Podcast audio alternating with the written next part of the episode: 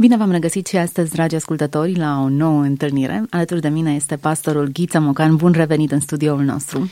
Bună regăsire!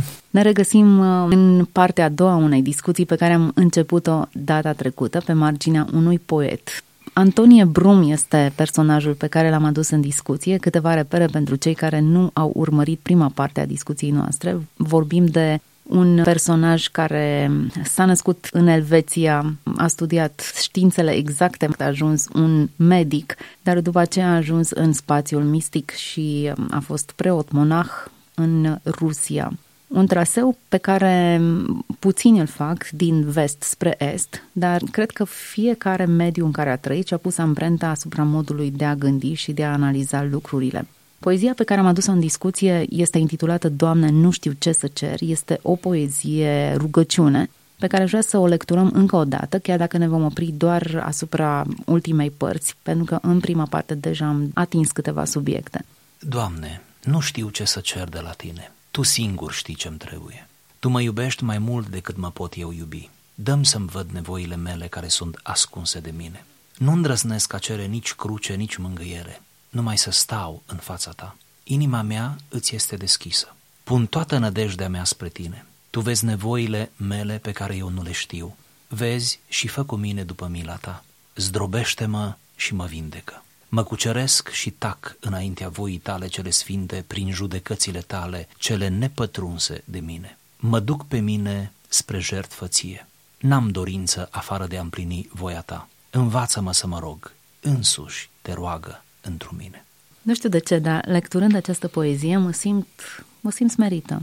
Nu întotdeauna ne simțim așa, uneori nu ne simțim din păcate, dar simt că rupe ceva în interior. Simți că această poezie te pune la locul tău uh-huh. și mă pune la locul meu, te echilibrează, îți uh, arată starea și uh, neputința, dar uh, mereu, mereu îți aduce aminte că totuși cineva mai mare decât tine mai știutor decât tine, îți cunoaște nevoile. Și în providența lui acest cineva va interveni în mod prompt, gentil și eficient în devoțiunea ta. Cu cât o citesc mai mult, cu atât îmi place mai mult. Nu știu dacă e bine sau rău, dar dacă efectele ei sunt de mai lungă durată, s-ar putea să ne bucurăm toți de lucrul acesta. Eu zic că suntem pe calea cea bună. Cam așa. Autorul repetă, cumva revine în aceeași idee. Vezi nevoile mele pe care eu nu le știu. Cumva rugăciunea articulează nevoi curente, așa cum Mântuitorul ne învăța să ne rugăm pentru pâine, pentru, pentru toate, spirituale și nespirituale, să le cuprindem, pentru putere în ispite, în încercări, ba chiar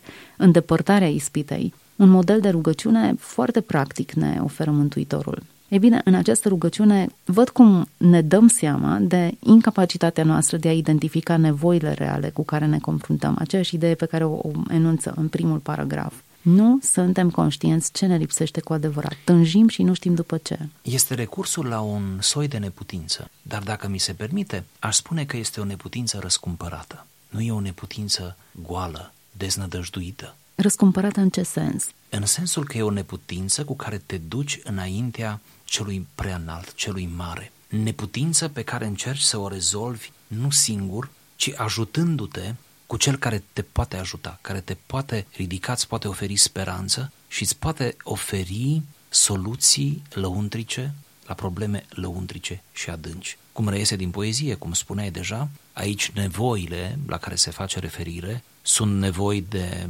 mare adâncime, aș spune și spiritual și sufletesc, emoțional deopotrivă. Nu cred că se referă la nevoile imediate, care nu trebuie să ni le arate Dumnezeu. Acelea le vedem și din păcate rămânem doar la acele nevoi imediate, ci se referă la nevoi uh, pe care noi nu le putem repera, pentru că nu e așa, uneori nu știm cât de săraci suntem. Ca dacă admitem că suntem săraci, că avem o sărăcie a spiritului avem neputințe, dar nu știm cât de neputincioși suntem. Este ca și cu boala fizică. Nu te simți bine. Te duci la medic și în urma unor analize amănunțite afli că de fapt chestia aia că nu te-ai simțit bine și că știai că ceva nu e în regulă cu tine, e minoră când e să afli rezultatele analizelor și când afli că starea e mult mai gravă decât ți-ai imaginat tu. Pentru că autorul, Antoni al Surojului, cum este cunoscut de Suroj, a fost și medic, putem să facem aceste interesante comparații. De fapt, el în această rugăciune nu mai este medic, deși a fost pe front, și a îngrijit uh, răniții pe front în cel de-al doilea război mondial. E bine, acum nu mai este medic, acum este pacient în mâna medicului suprem. Aproape că ești tentat să spui dacă omul acesta nu știe ce-i trebuie, apoi ce să mai zic eu? Da, asta e o bună cale de smerenie. De aceea e bine să citim scrierile oamenilor mari. Ca, ca să, să aflăm cât suntem de mici. Cât suntem de mici și asta ne face bine. E într-adevăr benefic. Tu vezi nevoile mele pe care eu nu le știu, vezi și fă cu mine după mila ta. Există multe abordări pe care Dumnezeu le poate avea. Dumnezeu medicul, Dumnezeu judecătorul, Dumnezeu dreptul, Dumnezeu mântuitorul, situații diferite, abordări diferite din partea lui Dumnezeu. Aici rugăciunea e, abordează-mă după mila ta, aceasta să fie măsura cu care abordez nevoile mele reale. Nu e așa că toți ne dorim acest tratament? Nu e așa că toți, chiar dacă nu rostim prea des în rugăciune, deși bine am face să rostim mai des, dar în, în inconștientul nostru, nu? în subconștientul nostru, ne imaginăm, ne dorim, ca și atunci, mai ales atunci când ne pedepsește Dumnezeu, când ne judecă, atunci când ne vrea să ne învețe ceva. Și procesul de învățare întotdeauna e dureros. Să excludă durerea, dacă se poate. Aceasta da, ne-am dorit. Sau dacă o luăm în calcul durerea, conștienți la nivel rațional că nu se poate fără durere, că și creșterea fizică e cu durere, atunci să fie bine dozată cu milă, cu compasiune. Și în ultima instanță, numai Dumnezeu este expert în asta. Noi când spunem adevărul, nu prea avem milă. Noi când îndreptăm pe cineva, greu găsim milă. Nu argumente găsim greu, ați văzut? Argumente găsim și putem să facem dosar oricui până la urmă. Să-i facem un rechizitoriu întreg și culmea să avem dreptate. Greu găsim milă. Uitați-vă la referirile atât din Vechiul Testament cât și din Noul Testament, cum Dumnezeu dezavuiază acei lideri spirituali care acționează doar în numele dreptății a adevărului. Fără milă. Fără milă. Priviți, vă rog, la felul cum își educă Apostolul Pavel ucenicii, spunându-le întotdeauna cu blândețe, cu milă. Da, în numele adevărului, da, cu rigoare, da, uh, urmărind binele bisericii, da, extirpând răul, dar cu milă. Aici, din nou, revenind la aspectul acesta al medicinii, că ni se potrivește acum oarecum, e greu să observi la un chirurg, să admiți că un chirurg operează cu milă. Nu e așa? E greu să afirme asta, să creze asta. Nouă ni se par chirurgii nemiloși. Și într-un anumit fel ei sunt nemiloși, că taie, taie adânc cât de adânc trebuie. Dar un chirurg autentic, adevărat, totuși operează cu milă, în sensul că nu te taie în bucăți, nu-ți periclitează viața. Cu foarte multă eleganță, atenție, gentilețe, am putea spune profesională, lucrează milimetric doar pe zona care trebuie extirpată. Și cu anestezie. Și cu anestezie. Și chirurgul este dintr-o dată un apostol, nu? Nu mai este un măcelar. Ei bine, cam asta e și dorința poeziei și dorința noastră. Fă, Doamne, cu noi după mila Ta. Acum, asociem milei un anumit sens peiorativ. Cine și-ar dori să fie vrednic de milă? Până la urmă, urmei, invoci mila lui Dumnezeu fără să ai pe deplin sentimentul că ești vrednic de milă. Sigur. Cumva ne păstrăm demnitatea aia, mă iubește Dumnezeu, de aceea mă tratează cu bunătate. Nu neapărat că sunt vrednic de milă. Sigur. Sau alte ori asociem mila în mod incorrect cu uh, permisivitate, cu o anumită târguială care ne merge uneori pe aici, pe pământ. Mai închide ochii puțin la păcatele da, da. mele, mai ceea ce, ceea ce este o denaturare de a conceptului de milă. Zdrobește-mă și mă vindecă. Mă cuceresc și tac înaintea voii tale celei sfinte, prin judecățile tale cele nepătrunse de mine. Știu că am alăturat două lucruri destul de profunde, dar hai să vedem cum facem tranziția între cele două stări zdrobește-mă și vindecă-mă, sunt două fațete ale așa adevăr. Deși noi, în mod natural, ne dorim întotdeauna, dar absolut întotdeauna, să fim într-o stare continuă de vindecare, nu? De a fi mai bine, din ce în ce mai bine, niciodată suficient de bine. Ori nu există vindecare a unei răni fără ca întâi să fie rănire. Vedeți, este și un cuvânt biblic pe care îl cităm pentru că sună bine, nu știu cât reușim să credem în el, că Dumnezeu face rana, nu? Și tot el o și vindecă. Nu știu în ce măsură intrăm în profunzimea acestei afirmații, dar cel puțin ne place cum sună. Iar dacă această rugăciune s-a, s-a născut în inima acestui scriitor în vremuri bune, e cu atât mai mult de apreciat. Cere zdrobire și vindecare. Asta cred că ține deja de o maturitate a credinței. Cred că o asemenea rugăciune, la modul acesta conștient și serios, nu, nu poate face omul decât atunci când a atins anumite culmi ale umblării lui cu Dumnezeu. Nu cred că asta este la îndemâna oricui. Și de aceea să nu o facem ritualic, să nu copiem, să nu o luăm și să o punem și noi în rugăciunile noastre decât dacă, dacă există un acord între ce spunem și ce simțim. Greu de spus. Acum, ideea e în felul următor. Orice lucru pe lumea aceasta zdrobit și refăcut nu va mai fi niciodată ca înainte. mai există sintagma asta, că sunt ca nou. După ce ai trecut printr-o operație, printr-o boală și te-ai refăcut, te întreabă cineva cum ești, ca nou. În sensul că ți-ai recăpătat, ți-ai recăpătat uh, funcțiunile și că poți din nou să faci activitățile de dinainte. Dar părerea mea e că orice zdrobire... Te amprentează. Pentru totdeauna. Da. Ei, tocmai amprenta asta pentru totdeauna cred că e efectul scontat. Așa s-ar și justifica zdrobirea. Procesul de vindecare ar repune la loc lucrurile într-o altă formulă, în așa fel încât de-abia din momentul acela încep să funcționezi cum trebuie. Sfântul Apostol Pavel spune, aș vrea să pătimesc și eu cum Hristos a pătimit. Aș vrea să am parte de patimile lui, să împărtășesc suferințele lui. Acolo este un plan uluitor. Nu vreau să dezbatem asta. Vreau doar să spun că în, a, în asemenea dorințe este scrisă și această poezie într-un asemenea nivel. Vreau să împărtășesc. E ca și cum prozaic spus, cer suferință. E corect să cer suferință. În acești termeni, da. În acești termeni, a cere suferință nu înseamnă un sadomasochism ieftin și... Uh... Aici mi-e teamă, pentru că foarte ușor se patinează da, pe această da, sferă da. și la un moment dat să am sentimentul că dacă sufăr mai multe sau mă privez de mai multe lucruri, sunt mai sfânt și mai bun decât da. ceilalți. Deci, în acest context e corect, câtă vreme nu se derapează în concepția greșită și nebiblică, cum că ne-am putea mântui prin suferință. Mântuirea nu este prin suferință, deși suferința îți dă un cadru excelent pentru mântuire. Nu ne mântuim prin suferință. Mântuirea este prin Hristos. Deci e mai greu decât prin suferință. Mai greu, mă refer acum la starea sufletului, la disponibilitatea de a crede, nu la angajamentul tău. Mai mult, starea de suferință este alternată cu cea de vindecare. Starea de lipsă este alternată cu belșugul. Să-ți găsești echilibru în ambele e o tranziție destul de dificilă. Mulți îl găsesc pe Dumnezeu în suferință, dar îl pierd în belșug. Așa este. Ori tocmai aici cred că e un, un test foarte mare al celor care preferă uneori sau se regăsesc în suferințe, își regăsesc o anumită identitate, o anumită aureolă până la urma urmei. Am trecut prin atât de multe, dar nu se, nu-și mai regăsesc echilibru într-o perioadă de liniște, de belșug, de abundență. Sărăcia nu este o virtute. Am spus asta mereu. Nu-i rău să mai spunem, nu? Dar nici bogăția nu este un păcat. Nici boala nu este o virtute, dar exact. e o exact. stare prin care treci și atunci când treci urmează vindecarea într-un de sens obicei, sau altul. Da, de obicei eu spun că suferința, de orice natură ar fi emoțională sau fizică, relațională, de obicei suferința este o bună scurtătură spre Dumnezeu. Cred că Dumnezeu îngăduie anumite suferințe specifice în viața noastră, asta e crezul meu, atunci când, uh, fără să ne dăm seama, am apucat pe drumul cel lung, ne abatem, ne-am pierdut în decor, spiritualmente vorbind. Nu neapărat că am comis păcate, imoralități, nu neapărat, ci patinăm, pierdem vremea, pierdem zile, pierdem viața, o parte din viață. Și atunci uh, suferința vine ca, o, ca un indicator ce ni se pune în față, aproape că ne plesnește în frunte și ne arată că trebuie să o luăm pe o cărăruie și ne indică această scurtătură spre Dumnezeu sau scurtătură spre drumul de la care ne-am abătut, dar, repet, nu mă refer strict o sensul la imoralitate, ci mă refer la prea mare lejeritate, la superficialitate, la o stare uh, de inerție spirituală. Departe de fața ta, dacă e vorba să ne oprim cu câteva versuri mai sus, da.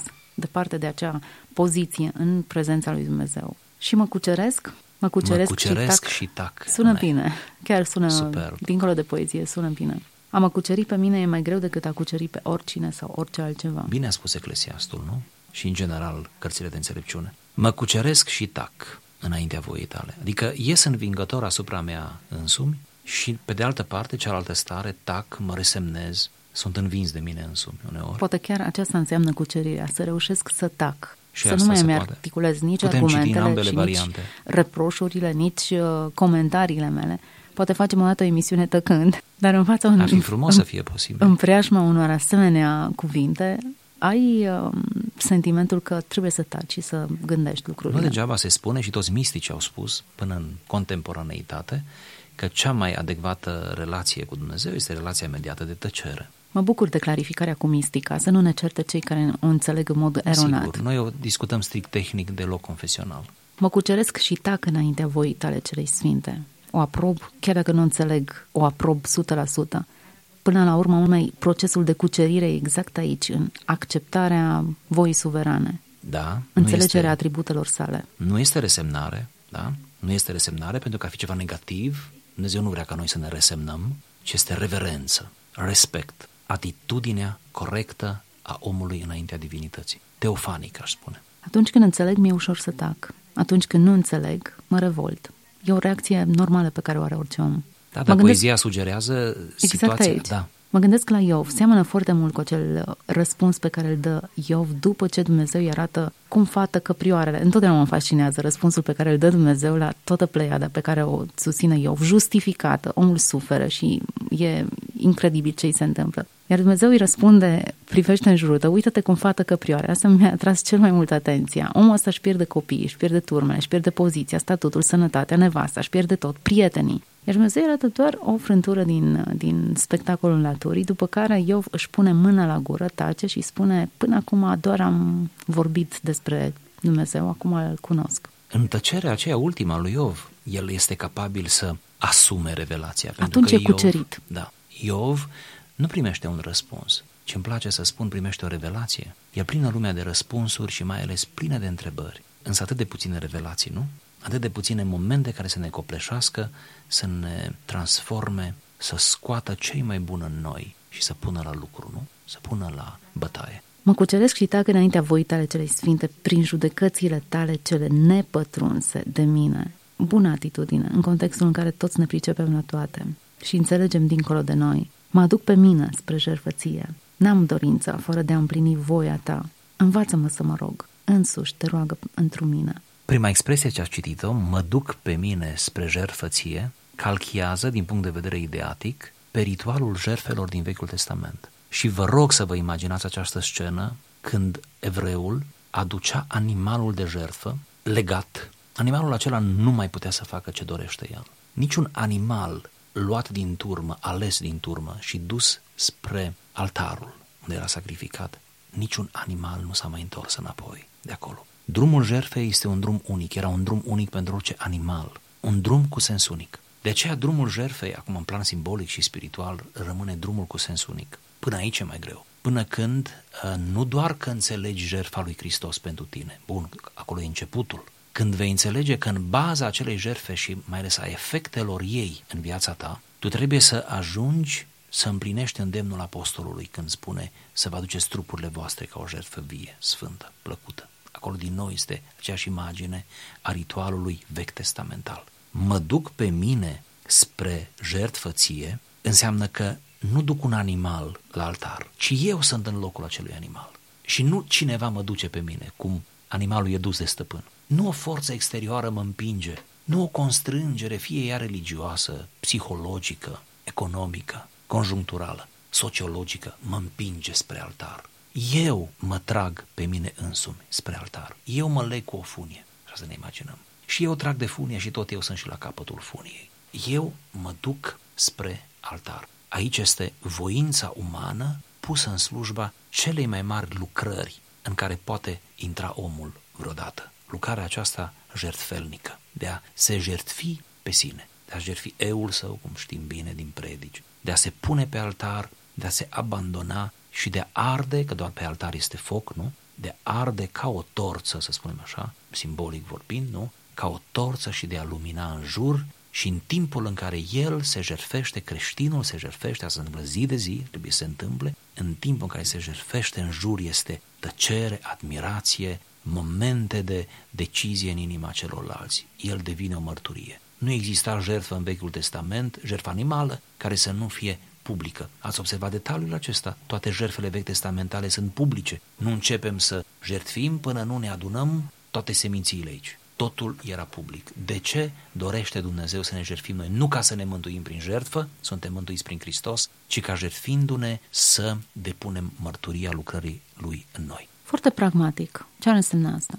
Foarte. Există o anumită muzicalitate a cuvintelor și ne place. Uneori suntem fascinați, însă nu ajungem acolo. Pragmatic ar fi așa. Sunt trei zone ale ființei. Emoție, gândire sau raționalitate și voință. Zona pe care o dăm cel mai repede, mai ușor Domnului este zona emoțională. Emoțional sunt mai mulți creștini pe lumea asta decât credem noi. Cu momente înălțătoare pe care ți le descrie și te cucerește și le apreciezi aproape că îl vezi un sfânt. Cel mai ușor îl lăsăm pe Dumnezeu să pătrundă în zona asta emoțională sau interacționăm. Și nu e de mirare, nu trebuie să ne simțim rușinați de treaba asta, pentru că Dumnezeu este Duh.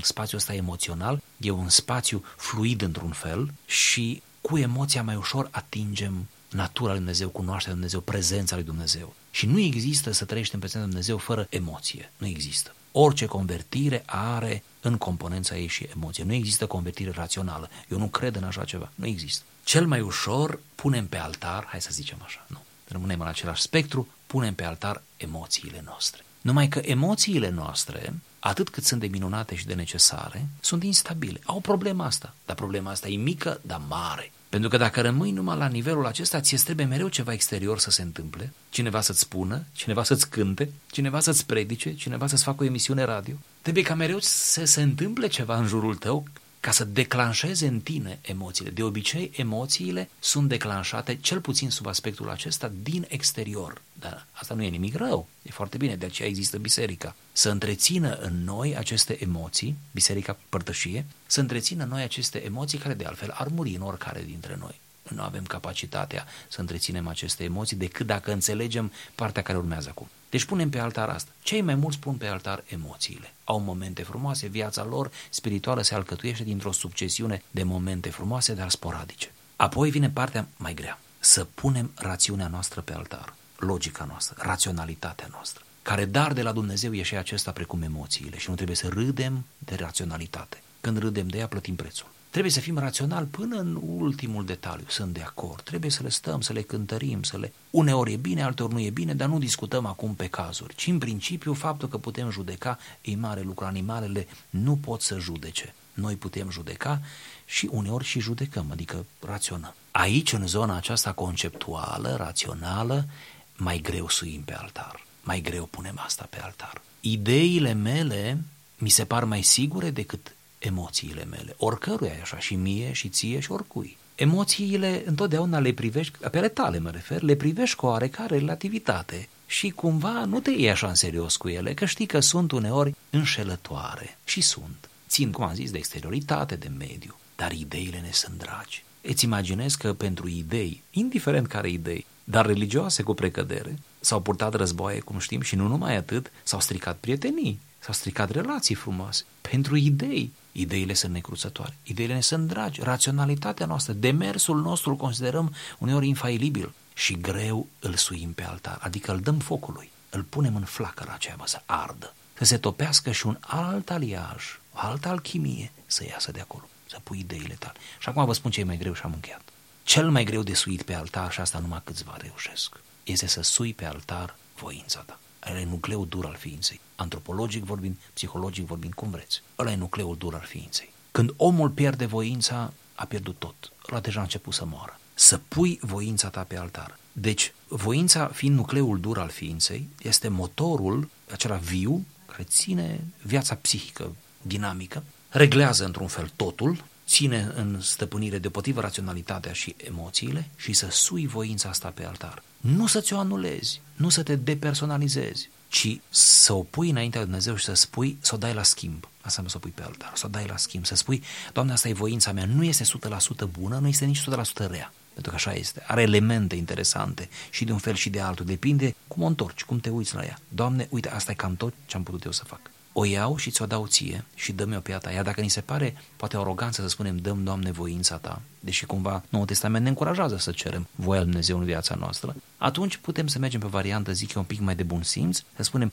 ia-o pe a mea și modelează-o, vezi ce faci cu ea și dă-mi înapoi tot pe a mea, dar trecută prin mâinile tale. Undeva există noi sentimentul acesta nu exprimat, dar există, dacă suntem onești îl recunoaștem, că voia noastră e comodă, cu o anumită zonă de plăcere, ne-ar aduce o anumită porție de fericire, pe când zona lui Dumnezeu e extrem de incomodă, extrem de aspră, extrem de... Cuvântul extrem e important. De aceea ne vine atât de greu să cedăm, pentru că nu avem în noi înșine convingerea de plină că voia lui Dumnezeu e cel mai bun lucru care s-ar putea întâmpla aici pe pământ și dincolo.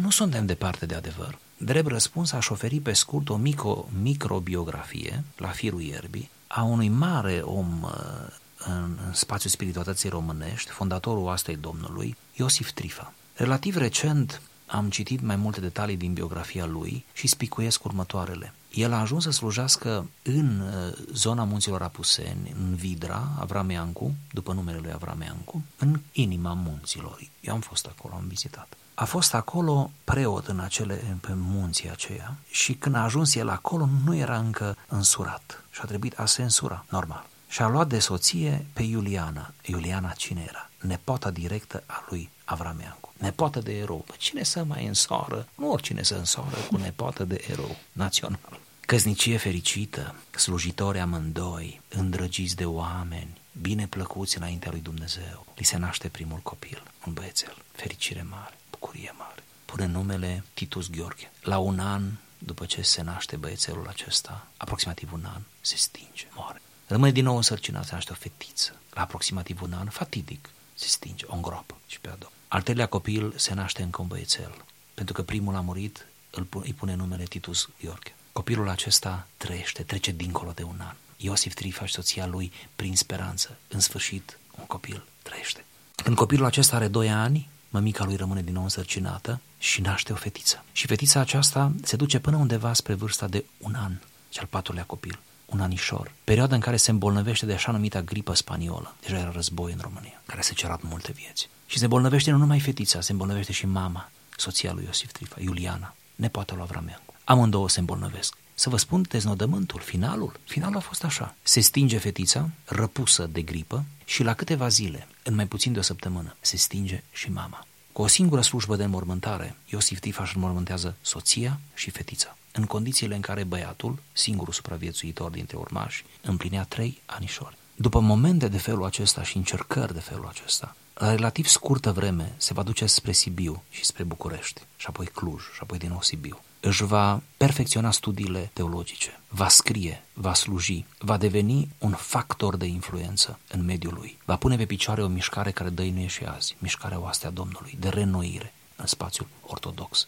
Iosif Trifa va face mult mai multe și mai adânci și mai de impact lucruri după ce toate aceste drame se vor fi consumat. În condițiile în care omenește vorbind, ai zice că totul s-a încheiat pentru el, că un om nu se mai poate ridica din asemenea încercări. Că ce voie a lui Dumnezeu e asta, pentru un om care și așa e cu minte și orientat cu inima către Dumnezeu. Și iată, am încercat prin asta să dau un răspuns. Suferințele și dramele nu sunt dorite de absolut nimeni, dar ele apar în viața oamenilor buni și în viața oamenilor răi ce se întâmplă, ce facem cu ele, cred că ține de exact acest exercițiu, de a mă aduce, de a mă supune voii lui Dumnezeu suverane, pe care nu o înțeleg, nu o pot explica, dar pe care o recunosc că e suverană. Cu smerenie o recunosc. Cu smerenie, nici, nici nu mai ai altcumva cum să recunoști, cel puțin din genunchi nu mai poți vedea altcumva lumea. Avem finalul acestei poezii cu care încheiem și emisiunea noastră. Însuși te roagă într mine. Acest final recurge la un adevăr pe care Apostolul Ioan îl descrie frumos în epistola sa, că în el avem un mijlocitor la Tatăl. Și că ne bizuim pe rugăciunile noastre, dar nu într-atât de mult pe cum ne bizuim pe mijlocirea Lui, că Hristos mijlocește pentru noi și că există o sinergie până la urmă, chiar dacă termenul e ușor, riscant între noi și, și Domnul, o anumită complicitate între noi și Isus, complicitate, nu în sensul acesta al mijlocirii doresc să înțelegem, nu că noi am fi depotrivă cu El, că ne ajută, că cumva ia rugăciunea mea atât de imperfectă și de insuficientă și îi dă un plus valoare, îi dă o altă ținută, o altă eleganță, nu? O altă profunzime și o duce într-un fel în care noi nu putem explica, nu? Înaintea Tatălui. Cumva ne-l putem imagina din punctul ăsta de vedere ca mijlocitor pe Hristos, ca fiind mereu la datorie, ca fiind mereu un străjer acolo. Trimisul nostru, cum spunea cineva, pentru noi, acolo sus, într-o lume uh, în care credem că ne va duce și pe noi. Și mai există și mențiunea că Duhul mijlocește pentru noi cu suspine negrăite. Întotdeauna am întrebat cum mijlocește. Ambele detalii, mijlocirea Fiului și mijlocirea Duhului, sunt asumate din punct de vedere teologic în același adevăr. Adică la fel cum Fiul mijlocește, Duhul mijlocește, cum Duhul mijlocește, Fiul mijlocește. Deci sunt asumate dogmatic în aceeași... Acum, eu trebuie să-mi imaginez scenariile. Mi-l imaginez pe Fiul stând la dreapta tatălui și spunând, mai iartă pe Cristina de data asta, uite, a făcut răul acesta, însă sunt șanse de, de reabilitare. Mă ocup eu personal de ea. Dar pe Duhul Sfânt care locuiește în mine, Acum, fără să vă dați seama, deschideți o temă care e prea mare pentru un final de emisiune. Aș spune doar atât, că există interpretări interesante de discutat, cum că Duhul mijlocește din noi, adică cel mai de jos, sau cum să de la bază, de la firul ierbii, din experiența aceasta cotidiană nu, a vieții. Uh, deci Duhul înțelegându-ne cel mai bine, el, Duhul fiind cu noi, în noi, până la sfârșitul veacurilor, deci există o acoperire acestei afirmații. Isus, uh, discutăm în termeni aceștia ai verticalității, mijlocește pentru noi mai de sus, ca să zic așa, să înțelegem în plan simbolic mai degrabă asta, uh, adică interpunându-se ca o interfață între Tatăl și Duhul a se înțelege Duhul din noi, Duhul în noi, care desăvârșește lucrarea de mântuire uh, și Isus acționează asupra noastră prin Duhul și apoi Tatăl. Deci această dispunere verticală care aș vrea să o luăm doar ca și idee, nu, nu să ducem atât de departe încât să cădem în erezie.